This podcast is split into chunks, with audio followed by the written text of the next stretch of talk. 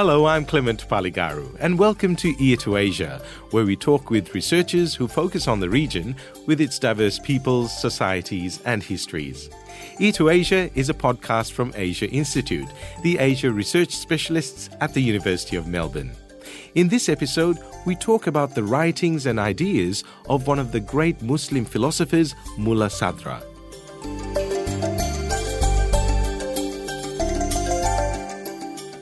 For most Western listeners, the likes of Aristotle and Plato probably first come to mind when the conversation turns to philosophy or ontology.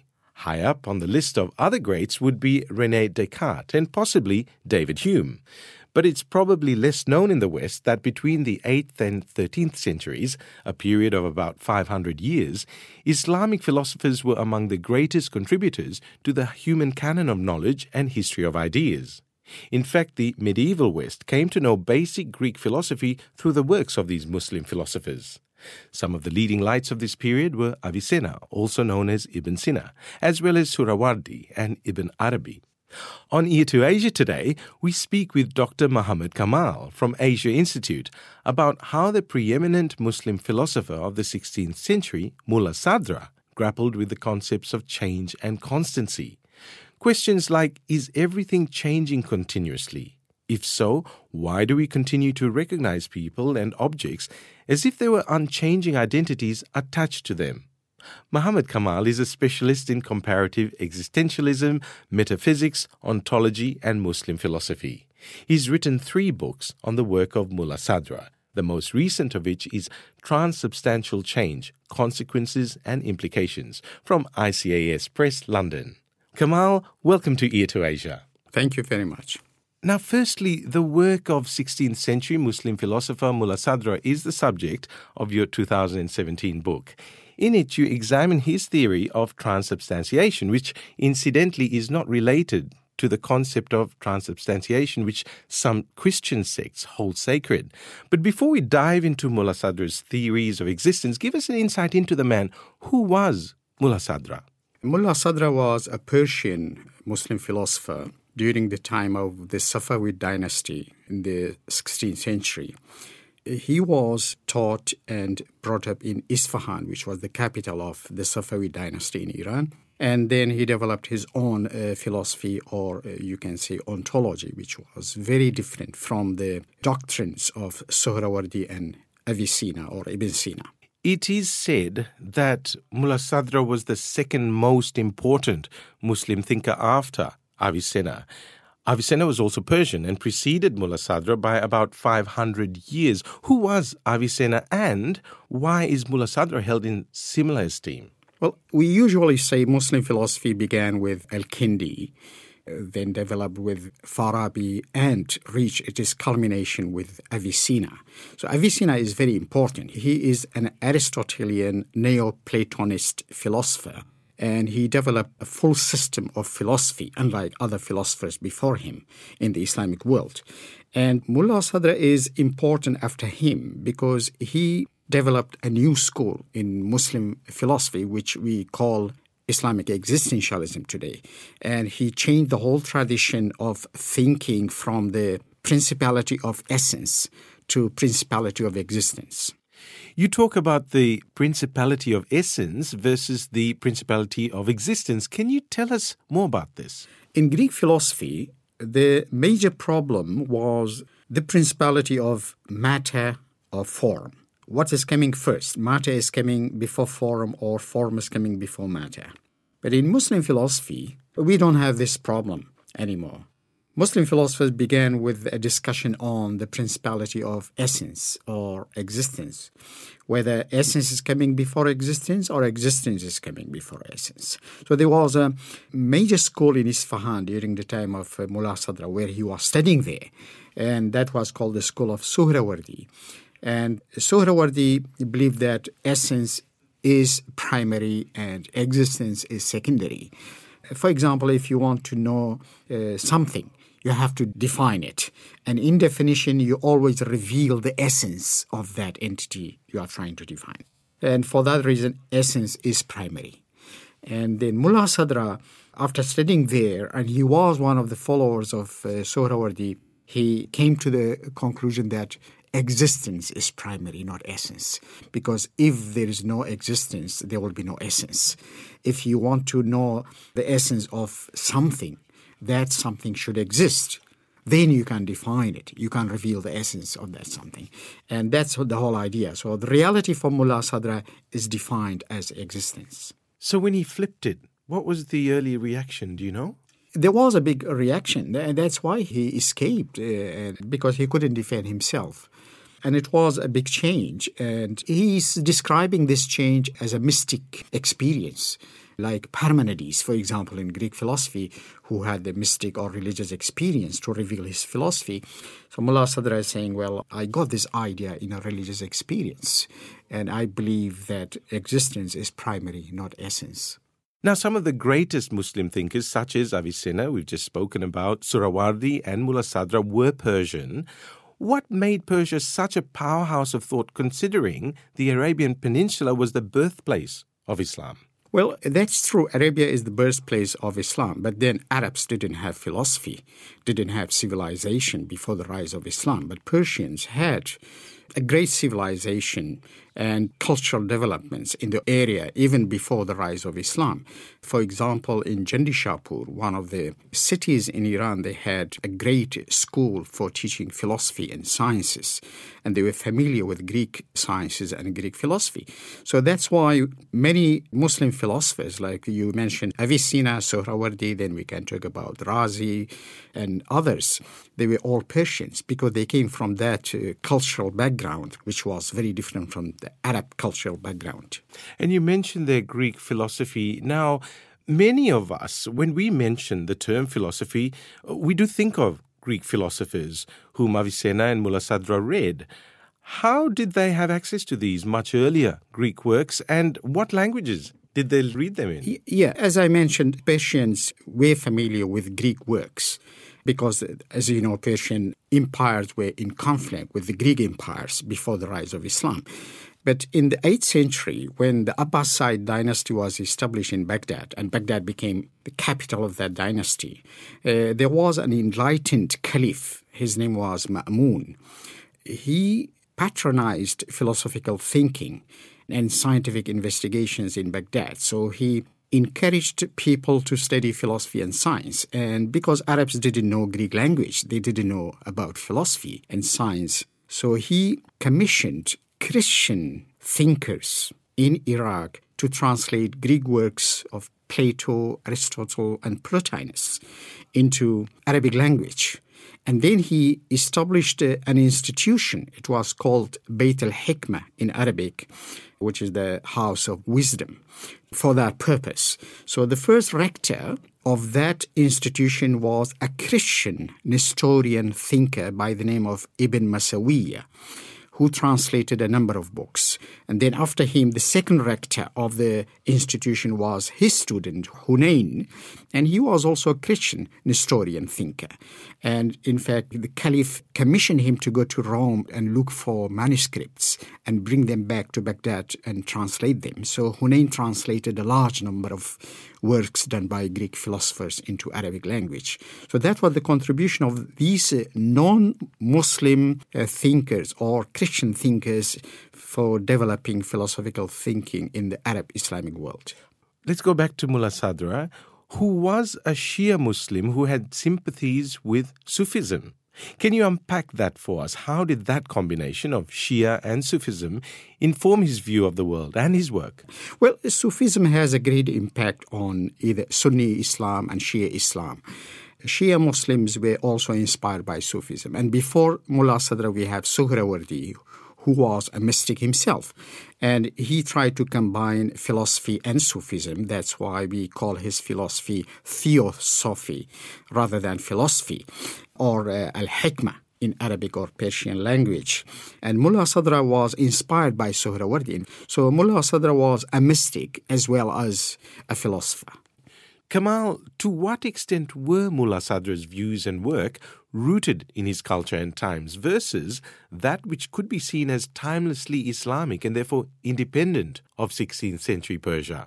It is a very interesting question because my understanding of Mullah Sadra is very different, for example, from Shia theologians' understanding of Mullah Sadra. Because in Iran, the government and the theologians try to force him as an Islamic scholar, a Shia Islamic scholar. But in fact, he was a philosopher. For this reason, during his time, as you know, he came into a conflict with, with the theologians and he couldn't defend himself. And he escaped from Isfahan and hiding for 10, 12 years because his ideas were different radical and progressive, and the theologians couldn't understand him. And even today, the theologians have not been able to understand his philosophy very well, particularly his uh, theory of transubstantial change. And we'll come to that in a minute. You're listening to Ear to Asia, brought to you by Asia Institute of the University of Melbourne. Our guest on this episode of Ear to Asia is Dr. Muhammad Kamal, a specialist in comparative existentialism and Muslim philosophy. Kamal, this is your third book on Mullah Sadra's work, and this time you focus on his ideas about change, transubstantiation in particular. Can you briefly summarize Mullah Sadra's concept of transubstantiation? First, I like to talk about my first book in 2006. It was on Mullah Sadra's philosophy or ontology.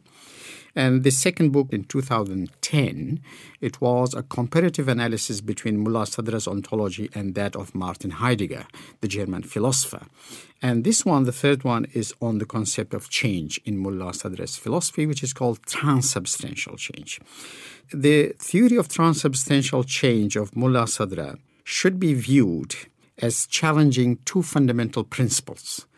The first is the Aristotelian interpretation of change, and the second is the reduction of everything into fixed or unchangeable substances. So Mullah Sadr does not believe that there is something unchangeable in the universe or in the world. Everything is going through change substantially. For example, Aristotle says, well, substance is fixed, immutable, and change occurs only in four categories of substance, like change in quality, quantity, position, and then locomotion. But substance itself is unchangeable. And that's how it becomes a principle for identity in every entity. And Mullah Sadra believes that a fixed ground like substance will not be able to produce any change. And for that reason, substance itself should change. And everything is changing. Why? Because there is also nothing in the universe perfect. Every entity is there, or every existent has some kind of privation and struggling to perfect itself in its own way. And for that reason, it should change substantially and constantly at the same time. Now, the physical world is constantly changing, as are people and all within this world. Yet, in the face of change, we, as humans, are geared to recognize what we refer to as the identities of people and things, implying there is an essence of constancy. How did Mullah Sadra accommodate the human experience of identity and constancy in his concept of transubstantiation? Mullah Sadra clearly says identity, particularly personal identity, is a fiction. It's not real. We cannot talk about one single identity for a particular individual because there are identities in plural. And he's describing this process in Arabic as al-labis ba'd al-labis, means dressing after dressing you you wear something and then you put on something else on your dress. So there are different layers of identities. There's no single identities. It's not possible to say there is a single identity for an individual or for a particular existent. Is it like new skin or new yes, layers exactly. of skin? New layers on? of skin. Yeah. Now, your writings suggest Mullah Sadra held the view that there was some sort of progression in his theory of transubstantiation. Can you tell us about that and why did he feel it was necessary to impose the idea of progression? Yeah, the idea of progression is coming from the idea of privation. Nothing is perfect in the world. Every entity is born with certain privation. So I am born, I'm imperfect, and I want to reach my own perfection. So if there is no progress in change, I will not be able to reach perfection in my own way. So that's why every kind of change in the world is a kind of progress towards perfection. We're going to flip the usual order of things now and discuss death before creation. How does Mullah Sadra explain death? For him, there is no death, there is a change. And that's also a transubstantial change. We are changing substantially. We move from one mode of existence to another mode of existence. Because for him, there is no nothingness after life. And when we die, we start new mode of existence in a different form and a different way of existing in another universe or in intermediary universe. He's calling it barzakh in Arabic or Persian because for him, we must go through this process of progress in order to reach perfection. And perfection is achieved only when we become one with God. And he goes back to Sufism in this regard. So, Kamal, is that a reference to what many of us understand as the soul? Of course, he believes in the human soul because he's a believer and he's a Muslim. He believes in the human soul. But then his interpretation of life and death is very different from a theological interpretation because in theology, human soul is fixed uh, like substance in Aristotelian theory and it's not changing. But for Mullah Sadra, everything is changing. A human soul is substantially changing. So then, if death is part of progression of this soul, why do most people fear it, according to Mullah Sadra? Because people don't understand the meaning of death. I remember a definition of a philosopher by Socrates. I think it is in one of the dialogues of Plato, Phaedo.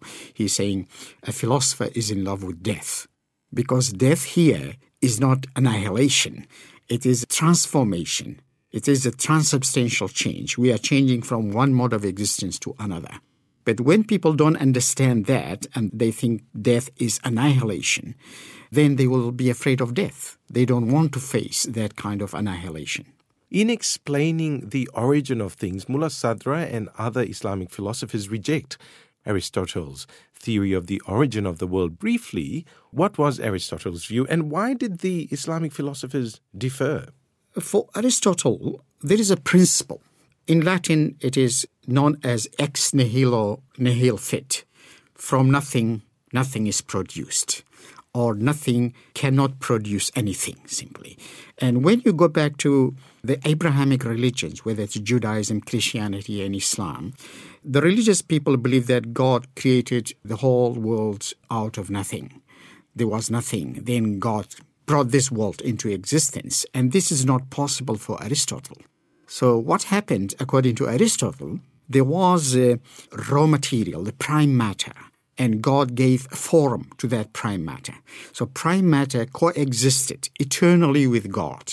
And this is not possible in Judaism, Christianity, and Islam because it will destroy the foundation of monotheism. So, when Muslim philosophers read Aristotle, they were not comfortable with this theory of creation.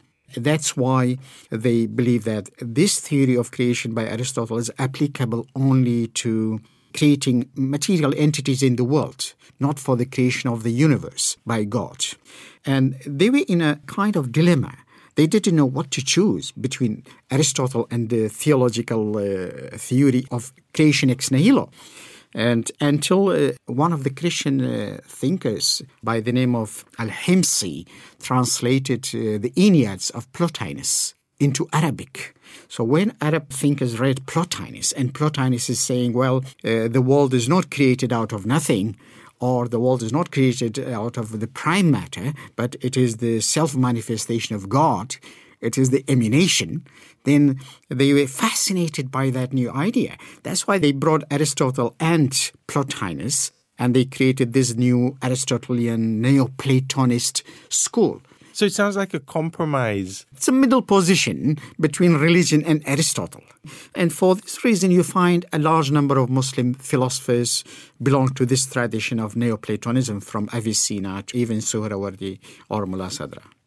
And Mullah Sadra and present days, where I want to move to now. Kamal, what do Mullah Sadra's theories tell us about the latitude available for independent reasoning in Islam, which is known as ijtihad in Arabic?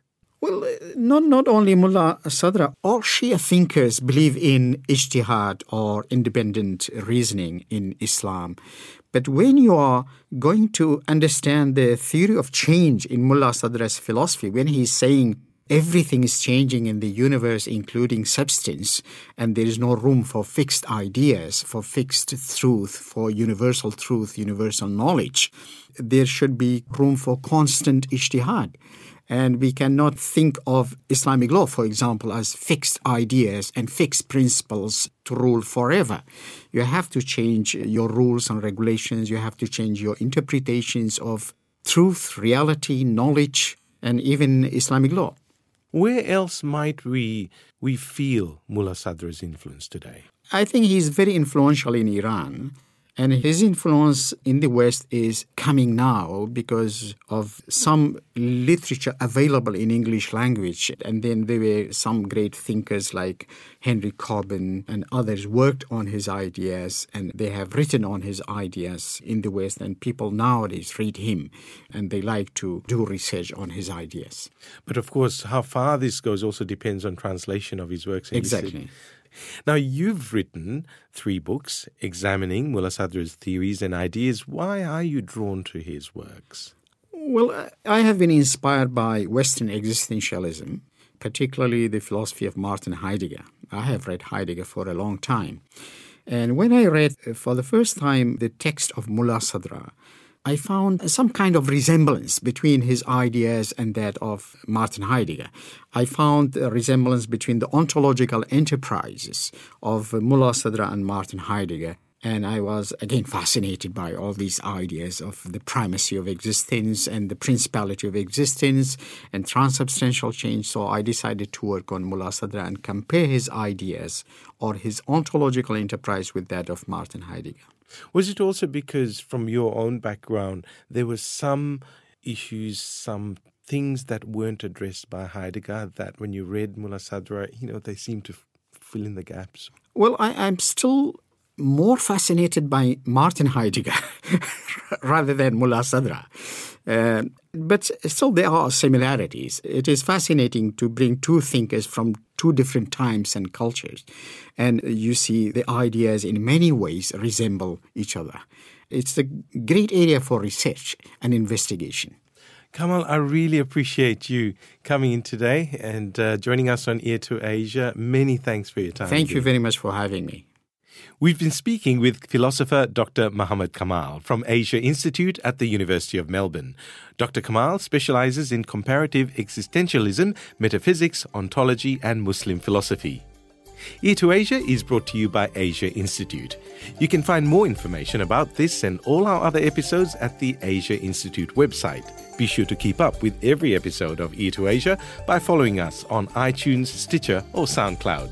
And it would mean a lot to us if you'd give us a generous rating and write a review in iTunes or like us on SoundCloud. And of course, let your friends know about us on social media. I'm Clement Paligaru. Thanks for your company. Bye for now.